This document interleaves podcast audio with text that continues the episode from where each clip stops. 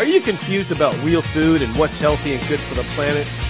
Do you need the facts about local, organic, and sustainable food?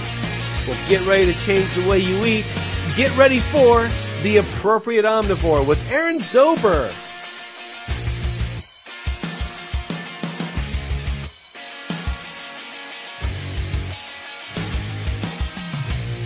Hello, and welcome to another episode of The Appropriate Omnivore. I'm your host, Aaron Zober.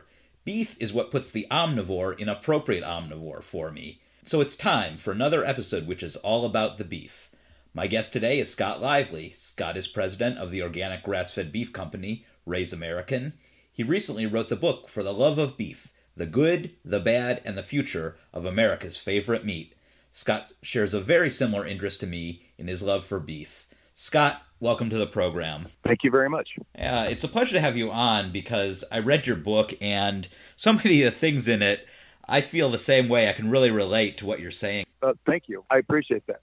I'm glad you actually read it. I have so many interviews that they actually haven't read the book or they've just read the description. So thank you for actually reading it. Oh, yeah. Wow. That's a shame that some don't do it because I looked at it as pretty much required material when you have a guest on and they're promoting the book. yeah, I agree. You should read their book.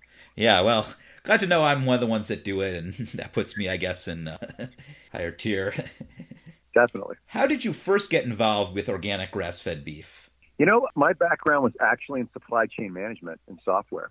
And I had gotten really tired and just worn out with the tech industry. This is back in the late 90s. And I was just done being a software guy. And I just wanted to do something different, something a little more meaningful. And I did love beef. I was a huge steak eater, didn't know anything about it. So I went with a friend and we bought 30 head of cattle in Seward, Illinois. And we spent a summer selling them door to door to Chicago restaurants. And then three years later, turned into a $30 million business and then bigger and bigger until it's well over a 100 million in revenue today and one of the largest organic grass fed companies in America. Wow. It's amazing. I've actually interviewed a number of people that have started in areas such as IT and programming and have gotten into food.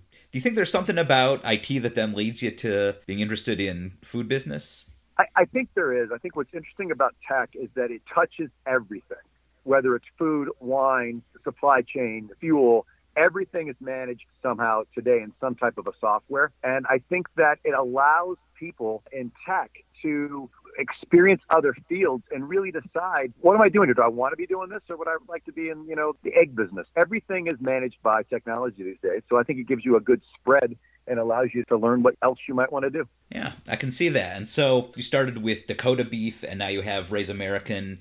Can you tell us a little more about those businesses? They're all actually the same businesses just rolled into different names over the years. Dakota Beef was sold to a company called Myers. Then I started a company called Katema, which was sold to a Rastelli Food Group, and then spun that company off from Rastelli's to merge with Range, which created Raise American. Kind of like an evolution, if you would. It all started with Dakota Beef and evolved into bigger, greater, more companies. And so, in addition to having different grass-fed beef ventures, you also recently wrote the book, as I explained in the introduction, For the Love of Beef what inspired you to write this book? That's a great question. You know, I thought it was going to be a fun nine month little evening and weekend kind of a thing. And it, two and a half years later, I finally finished the book. It was really hard to write. But what inspired me to write it was how little people really knew about the beef they were eating. I would sit back and go to restaurants and watch people order. And just because it said, you know, Angus Prime. They'd order it and say, fine, whatever. But they didn't ask, well, where's it from? Do you know what ranch? Is it all natural? If you and I went to a steakhouse and we shared, you know, a giant bone-in ribeye, uh, and it said Prime Angus, we'd probably just buy it, not even worry about it. But that 35, you know, that Angus and ribeye might even cost us 90 to 100 dollars, right? Right. It's going to be 16 ounces. It's going to be massive. But that $35 bottle of wine we're going to split, we want to know the vintage, the year, these questions about certain food. Beef it's funny we don't ask a lot of questions. We just kind of assume what it is. And it's surprising to me because it was a living breathing animal that died so you could enjoy it. And i'm shocked how little people knew about beef but how much of it we consume. That was certainly an eye-opening part of the book for me is when you talked about what's labeled as prime and how there's really very little process into determining how it's prime beef yeah, really, it's a very subjective the USDA grader that looks at it and says that looks pretty fatty to me, and rolls has an ink roll and literally rolls the carcass and says, "All right, you're prime." So you're right. It's it's pretty old fashioned the way they go about grading prime, choice, and select. Yes. So right there, there's a big misunderstanding really about what some things are that we see on beef. What would you say are other misunderstandings and possibly myths which people think about beef?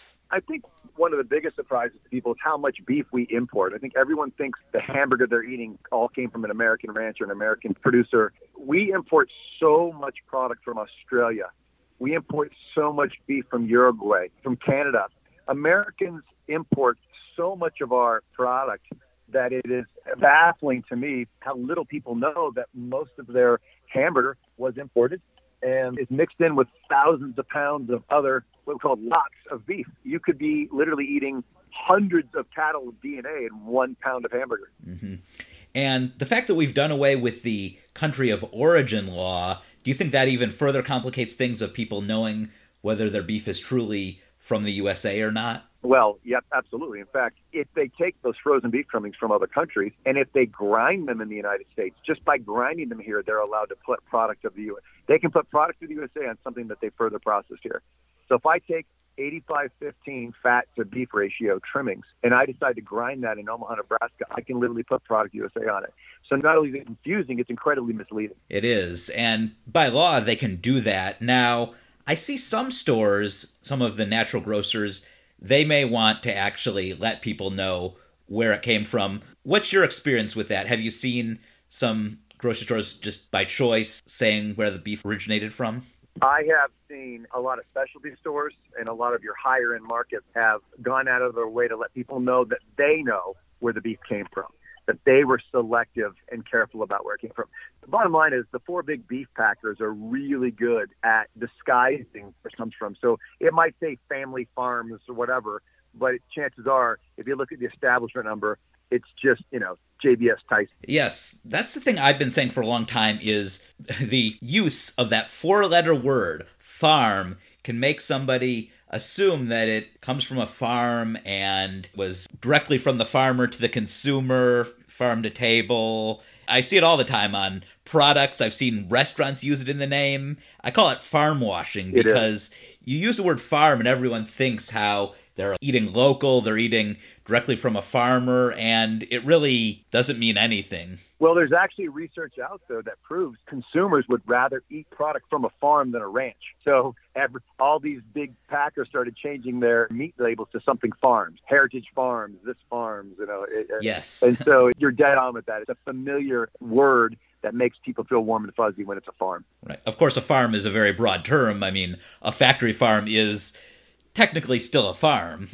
It technically is exactly, exactly. Yes. So, along with myths, I know also a lot of people have fear of E. coli in their beef. And what is your thought on that? Do you think E. coli is something that people should fear? I'll be honest. First of all, E. coli is always and only in ground beef. So you don't need to worry about E. coli in a steak, mm-hmm. provided you cook the steak. If it's a raw steak, you can have E. coli. E. coli is surface level, so it doesn't penetrate the muscle meat. It can't get into the meat.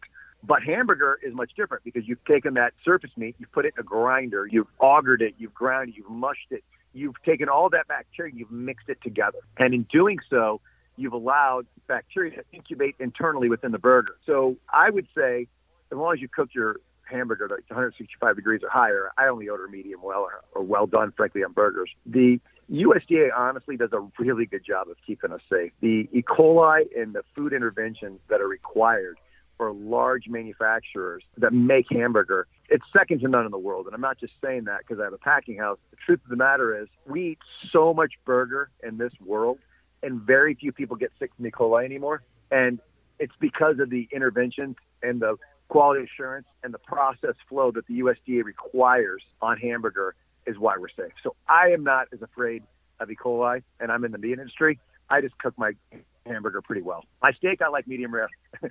Do you think that if it's grass fed ground beef versus conventional ground beef, that there's even less of a chance of being harmed by the E. coli? No, because E. coli comes from the processing. Okay, when they remove the hide, if there's any chance of some dirt or fecal matter from that hide getting onto the meat, that's where E. coli comes from. So it really comes into the intervention of the removal of the hide and the washing of the carcass before it is hung, aged, and processed. So grass fed organic meat is no more or less likely to have E. coli than conventional beef. Interesting.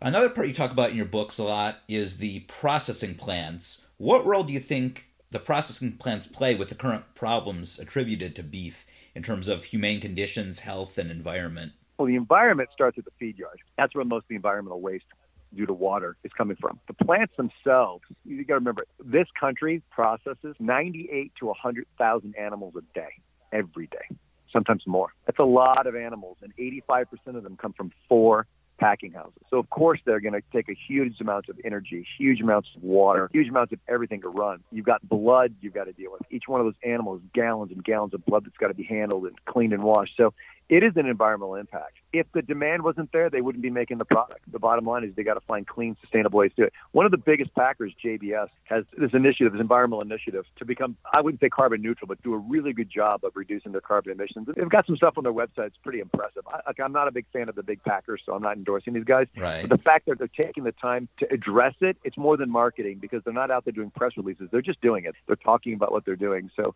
I would say that we could be heading the right direction if all four got on that bandwagon, but we won't know for a few years. Yes, and like you talk about in the book, and it's been talked about a lot about how there are mainly four big beef companies. For the smaller grass fed beef companies, what kind of processing plants are they able to access? Yeah, so what you're going to find is I think everybody has to find something that is unique and an attribute that is different than the commodity packing houses. If you're just going out there with Angus or Choice and you've got nothing new, you're going to be beholden to the big packers. If you can offer something different, organic, grass fed, wagyu, whatever it is, all natural, maybe you own a heritage farm that's been in your family for generations and generations. If you can sell that lineage and sell the fact that you've been doing it the same way with the same genetics forever, you've got a leg up on the big packers. You're going to have to find a smaller packing house that'll process just your cattle. But it's very difficult for small cattle producers to go direct to market. There's a lot involved in the supply chain. You are not just having to sell your beef, you're having to sell your beef, uh, process your beef, distribute your beef, ship your beef, and get it to consumers. It's a lot of work. So I tell anybody that's on the livestock side trying to get into the meat business, just be very careful and make sure you partner with somebody really, really, really good at the, at the packing house level. Are you familiar with the Prime Act, which has been presented in Congress allowing ranchers to use custom slaughterhouses? Absolutely. And I encourage producers to use custom slaughterhouses. They can. The question is, uh, can they get it done as efficiently and cost effectively and safety, food safety wise, as the big packers? Yeah, I encourage it too. In fact, we've had on Judith McGeary of Farm and Ranch Freedom Alliance. She's been advocating that for several years, and we've done a whole show on the benefits of passing the Prime Act and having custom slaughterhouses. I think as people get into more buy local movement, it's going to happen, but that meat needs to be sold more local than distributed nationally. If I'm processing in Western Colorado, I better have some customers in Western Colorado buying that meat. Right. And that is still rather a new concept of people buying local meat. Another newer concept, of course, it's also a return to what was once done, is people buying meat from a butcher. Would you recommend that people do that? Well, yeah. I mean, I think your butcher knows what he's talking about. I have a chapter in the book that says "Butcher your butcher with questions." Yes, and you should go in. right. Yeah, you got to go in there armed and knowing. You know, does he know where his product's coming? Does he ever visited a ranch? Does he understand the label claims and are they accurate and real? I think all those things really matter.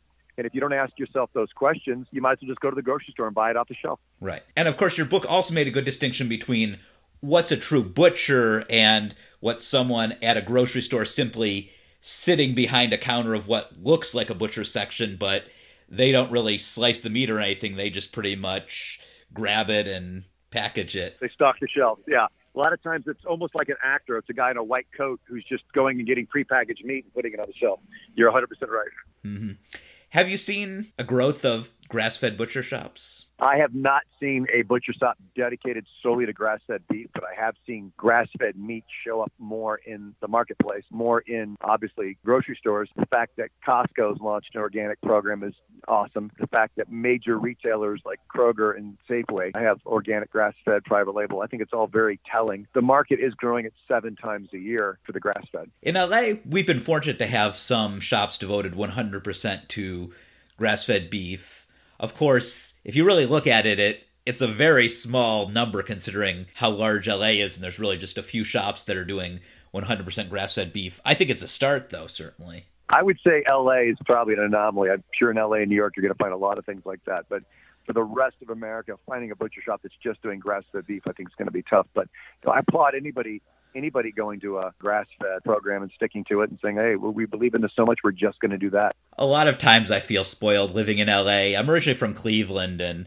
when I go back there, I don't see things at all like that. I don't know if there's any grass-fed butcher shop there. Maybe one, but not much. Yeah, agreed. Same thing with you know I'm in Colorado right now. It's hard to find. A, I haven't even seen a lot of butcher shops. I did find a company that was pretty impressive called River Bear that has a butcher shop shut up in a grocery store. They're doing a great job getting a lot of local, partnering with a local rancher that just processes for them. And I'm starting to see that happen a lot. That a rancher is partnering with a butcher shop and they might outsource the the, the, the slaughter and packing, but that butcher and that rancher are, are working together as partners. That's pretty impressive. You make a very good point there we don't have a lot of butcher shops in general, grass fed or not. Really, the whole butcher shop is lost. And in LA, for a long time, there weren't butcher shops of any type. I know there was one very well known butcher shop before the grass fed ones, but really, the whole idea of a butcher shop has pretty much disappeared. I think in a lot of ways, grass fed ranchers and people who have a love of grass fed beef that want to go into the butcher business, they're actually the ones who are reviving the butcher shop altogether.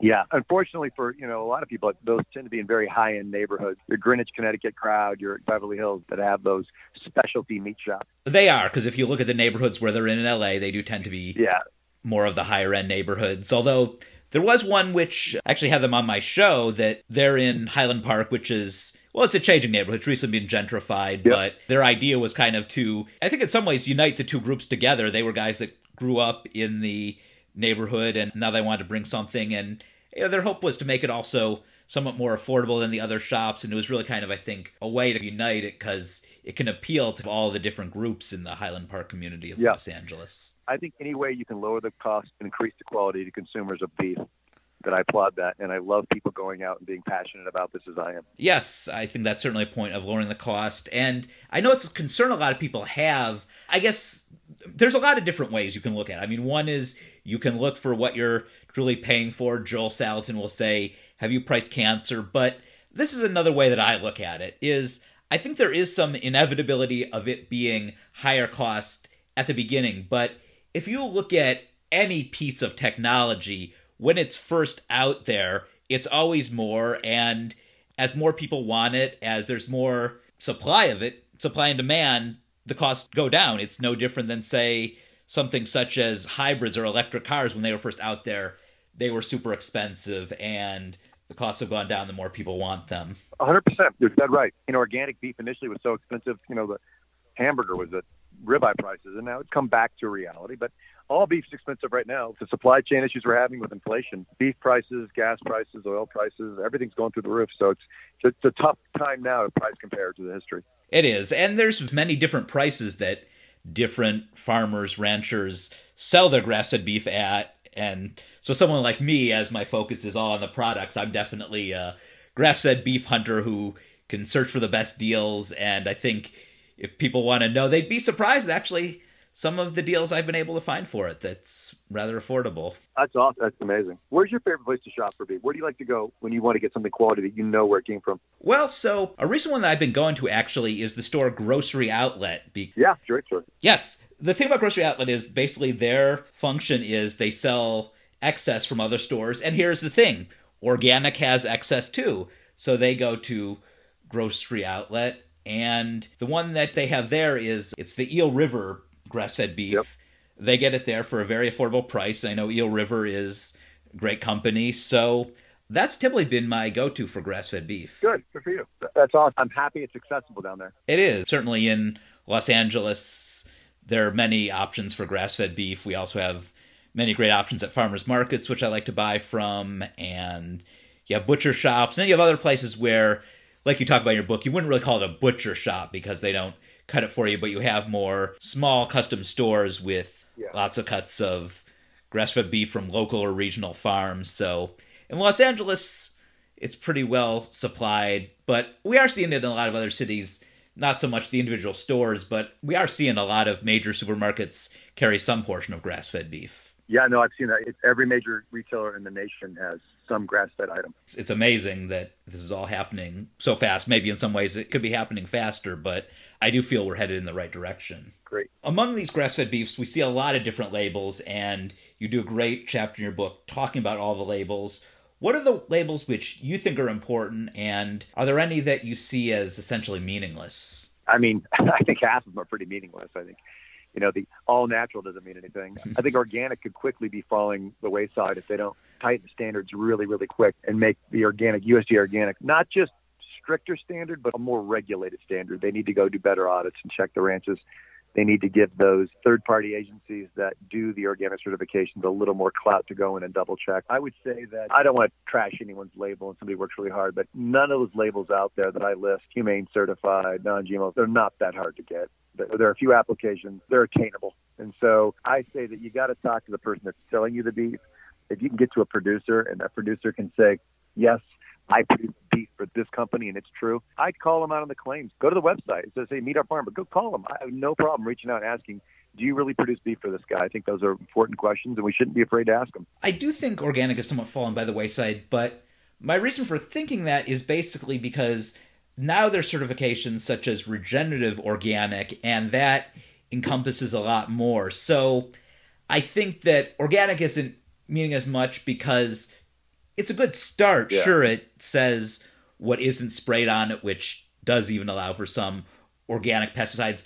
But regenerative shows the soil health and the land around it and what it's doing as far as putting carbon back in the planet. So I think regenerative organic is a much greater certification and I wouldn't be surprised if in 10 years from now people want to see regenerative organic on any product whether it's meat or it's carrots. yeah, the issue with claims are like anything, it's who did they come from? So the USDA organic is a government label issued by the US Department of Agriculture. A lot of the other ones I said are just third party private. They don't have a governing body or any regulatory. So, you know, I would love to see these regenerative claims to be real. I just don't know how verifiable. Does somebody go out to the farm and do an audit? Do they do an actual test? How do they know that they are returning nitrogen back into the soil and making it richer? You know, how do we know the claims are backed by something with teeth and not just an application and I paid the 150 bucks so I got the certification. That's what concerns me about any of these third party certifications. So would you like to one day see the USDA have a regenerative organic certification program? I'd like to see the USDA take regenerative farming serious at all. Well, that is very true. I'd like to see them say we can't keep depleting the soil. It starts with the soil. If we can put nutrients back into the soil, in one teaspoon of good soil, there's millions of microorganisms. It's an entire habitat in there. People don't understand. It's not just about pouring a chemical to make something grow. You've got to take care of the soil. And soil health is as important as gut health these days. And I just don't think the USDA is even close to understanding that. I don't think so either. There isn't really a lot of support of that. There's support of it from ranchers, but I know that even farming unions, there isn't really much support among it. Uh, because they don't need to. There's such a short supply of food and everyone's, you know, people just aren't concerned enough about where the food comes from. They started to be, the trend kind of died. And now that food is so expensive everywhere, I think people are just going to be happy to be fed soon. And I think regenerative is important as hell. But I really hope people that are out there doing it, claiming it on their labels, are really doing it right. Yeah, it's certainly a new process, and we have a lot to see about what comes from it. I'm glad that at least the term is starting to be on people's radar now. I agree. I think it's important. And while I know that the organic certification is not perfect. I know a lot of people do look for organic on grass fed beef because while saying it's just grass fed shows that it's given only grass and no grains, no soy. A lot of people want the organic because they want to know that nothing was sprayed on the grass itself. Yeah. Do you think that that reason it is good to have organic certification on it? I think it's not just that. It's that the animal didn't receive any antibiotics, hormones, or pesticides. That the animal, the feed the animal ate, didn't have any herbicides, pesticides, and was sprayed. I think that it's a checkoff that should make you feel at least, hey, somebody went and verified this, and it's a government agency, and it feels real. So yeah, I think that that's really important. What's your thought on some of the certification programs to be 100% grass fed? I think that the American Grass Fed Association is doing a good job and not just handing that out to anybody.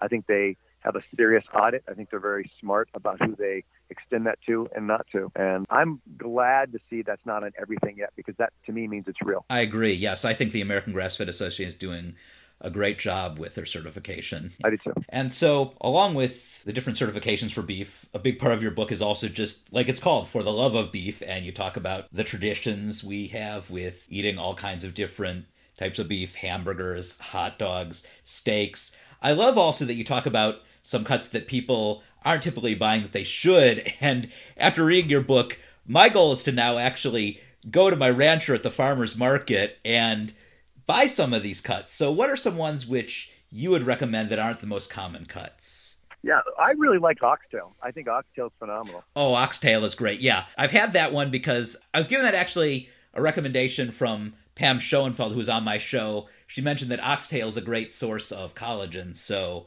yeah, had that, loved it. It really is, and it's, and it's really tender if you do it right. It's a really nice product. Mm-hmm. I also like what's called flap meat, F-L-A-P, flap meat. It's a belly meat. It's great. It's tender. You go about stir fry, but you can cook that whole thing on a grill like a brisket. It's just delicious. Oh wow! Any others? I like the ossobuco. I like the flank and the skirt are phenomenal. I love a good flank steak. The flat iron, which is the chuck side uh, rib, and the tri-tip. Tri-tips are really not popular in the East Coast at all, but I know West Coast people know what they are. I think it's a phenomenal cut. Yeah, it was a little interesting for me to see you say that the tri-tip isn't that popular because, yeah, on the West Coast you see it all the time in barbecue restaurants. Yeah. Of course, yeah, it's still not as popular in barbecue restaurants as say brisket, but that makes more sense now that having lived on the West Coast, I'm a little more familiar with that. Yeah, on these they cut it into pieces and call it steak tip, uh, but it's just a tri-tip. So good. Uh, Yeah, skirt steak is another one too. I talked to people in Cleveland, and they're like, "What's skirt steak?" But yeah, in LA, it's big because it works well with a lot of Mexican foods. It can be great in like a burrito or a taco. Yeah, great Latin steak. Yeah, great for tacos, great for stir fry. I love skirt steak.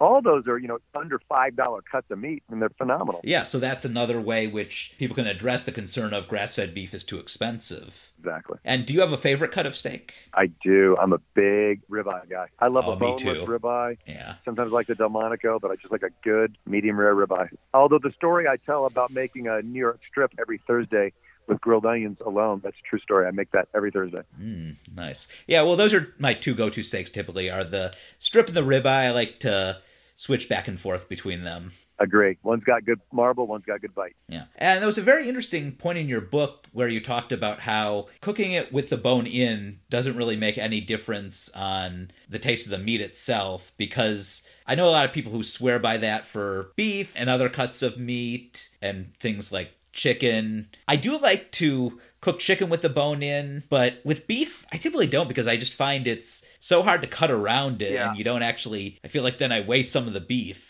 I think if you're a really talented chef and you have hours to prepare and maybe do a reverse sear, Ah. that a bone-in product can be really enjoyable. And I talk about in the book cooking, you know, teepee style, like cooking it bone side down for a while, Right. letting that bone heat up, and that bone will actually permeate and heat the meat, so you don't have that really raw membrane between the bone and the meat. But I don't have time for that. That's an hour and a half, two hour process that you got to be really skilled and really, really patient. I want to throw my steak on the grill, have it done in literally 12 minutes, and be inside. I wouldn't say I'm the best steak cook. I just know when I've had a good one. Me too. And you also say that the fat doesn't really make a difference as far as how the steak cooks. Well, the internal muscle fat Right. does. The IMF, the, the marble does. But the exterior fat on the side, if you're going to grill it, that's just burning off. That's just flaming up. It's not permeating and getting absorbed into the steak somehow. There's a membrane between there. Your butcher just left that on because he's charging the same price per pound for that one inch of fat as he did the ribeye. I always tell him to trim it off. Could you also, if you have it kept on, could you use it actually then to render it for tallow? Well, if I do buy a fatty piece of meat, here's how I cook it. I actually render the fat really, really well.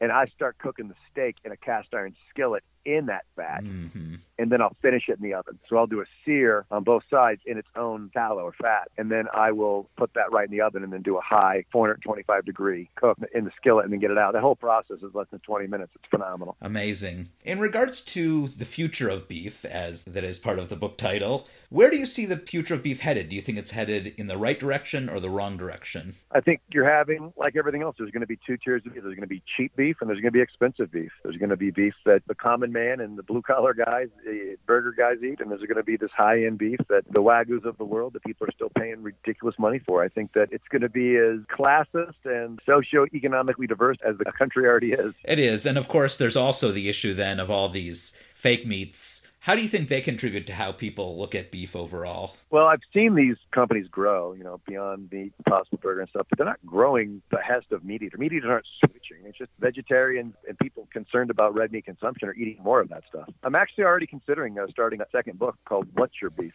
And I'm going to take the, the American beef from cattle, different types of it. I'm going to take lab grown beef, plant based beef, and just talk about all the different attributes and changes and what's different between them because I think people would be surprised to know how many ingredients are in their plant-based burger that they've never even heard of and can't pronounce. That is a big thing that's overlooked and I did a whole show on that of looking at what exactly is in Beyond Beef and Impossible Burger and it's not what people think because they think oh it's plants and it's also it's heavily refined plants too people say it's peas in it. It's not peas. It's pea protein. Yeah, soy pea protein. It's not peas.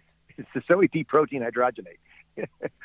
you're right. So yeah, I think that would be an interesting look comparing all of them. And yeah, I believe you're right that really the people that are getting it are people that weren't eating meat before. Or I mean, I do know some of the flexitarians. Some of them are getting the Beyond Meat and the Impossible Burger. But the thing is, they were eating the ones that were around before that too. These are just more famous names. Yeah. Yeah, I don't know that it's really gotten anyone off of beef. No, I don't think it has either. Look, it's on fast food menus. It's at Burger King. Come on. And it doesn't even sell that much. Just it's one of those things where a small minority of people demand it and it gets on a menu, but very few people order it. Yes, and when you see it at fast food places, really what that tells me is that their concern was never about health, but basically they want a share of the QSR industry.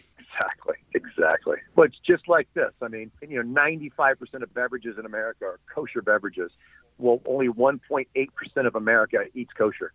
So it's like a small minority, a huge crowds to do anything they want. Mm-hmm. Where do you see grass-fed beef overall ten years from now? Do you think it's playing a larger part and it's more common? Oh, it's growing. Yeah, I think grass-fed is going to continue to grow at crazy rates. I think it's seven times a year. I think what's going to happen there is you're going to get better breeds. You're going to get better guys that know how to feed grass, or I would say grass alternatives better. There's hemp being used out there. There's seaweed anything besides grain and corn and soybean. And I think grass fed beef is going to taste better. I'm already seeing choice grass fed meat in Texas being sold at HEB. Wow. So I think grass fed market is set to explode. And I think there's nothing but upside for it. And I think it's going to get better and better. They're going to get better at it better cattle, better feed ingredients, and it's just going to taste better and grow. I hope so. Yes. In your book, you talked about how some people say grass fed beef is to gamey, which you disputed that. Have you seen people become more accepting of the taste of grass fed beef that maybe had some reservations about it in the beginning? I think yes, but I also think people have learned to prepare it better and realize that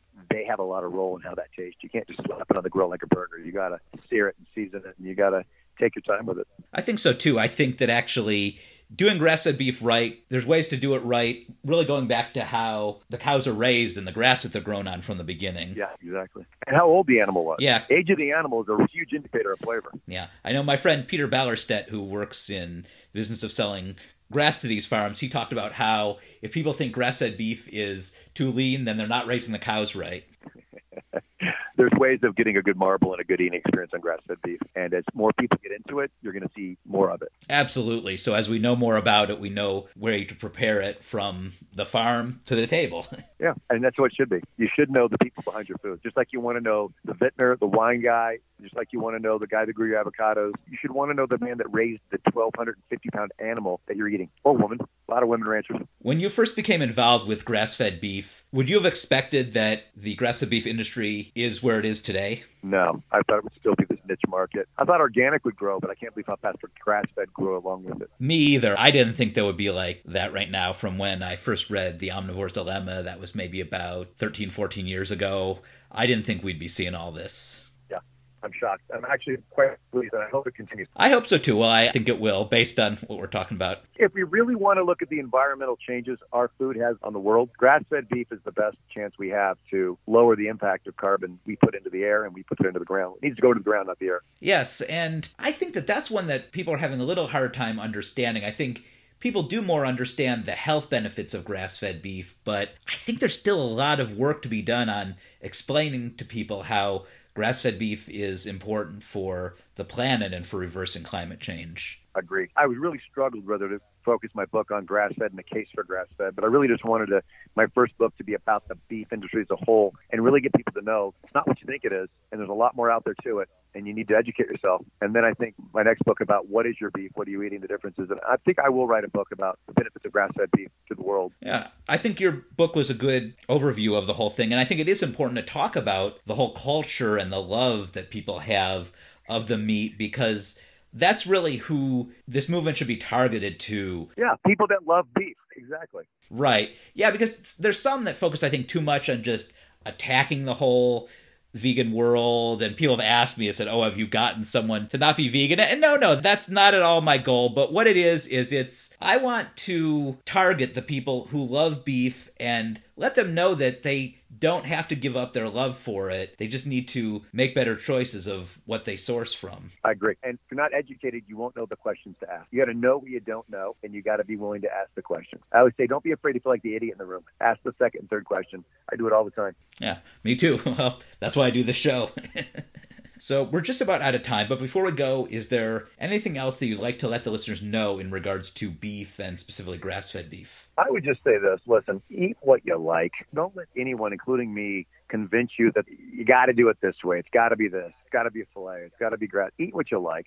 And the second thing is ask a lot of questions. Whatever you're eating, if it's beef, it had to die for you to enjoy it. So be respectful of that and ask a lot of questions. Where did it come from? Do you know who raised it? Google the establishment number on the packaging you have at the grocery store. See where your food came from. I think it's the most important thing is to know the source of your food, who brought it to you, and then you can educate yourself accordingly. Absolutely. And we are seeing more products beef, eggs, dairy, all kinds of products that have these codes now on the packages where you can look up and learn about the farm that it came from. And you should, exactly. Yeah, I love it. So let the listeners know where they can go online to learn more about Raise American and your book, For the Love of Beef. Well, you can go to raiseamerican.com. That's R A I S E American with an N.com.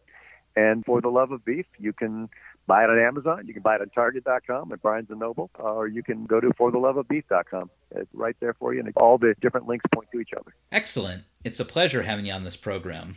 Aaron, a really good show. Great questions. I appreciate them. Oh, thank you. Glad to hear you liked it. That's all for this episode of The Appropriate Omnivore, and that's a wrap for 2021. I'll be back sometime next year with new episodes. Follow me on social media for more information on the show's return in 2022. And to make sure you never miss any of my podcasts, go to iTunes, Google Podcasts, or Stitcher and subscribe to The Appropriate Omnivore. You can also listen to all of my podcasts on my website, appropriateomnivore.com. There you can find recipes from the guests I interview, plus all of my articles covering lifestyles in the world of real food. Until next year, my pantry is officially closed.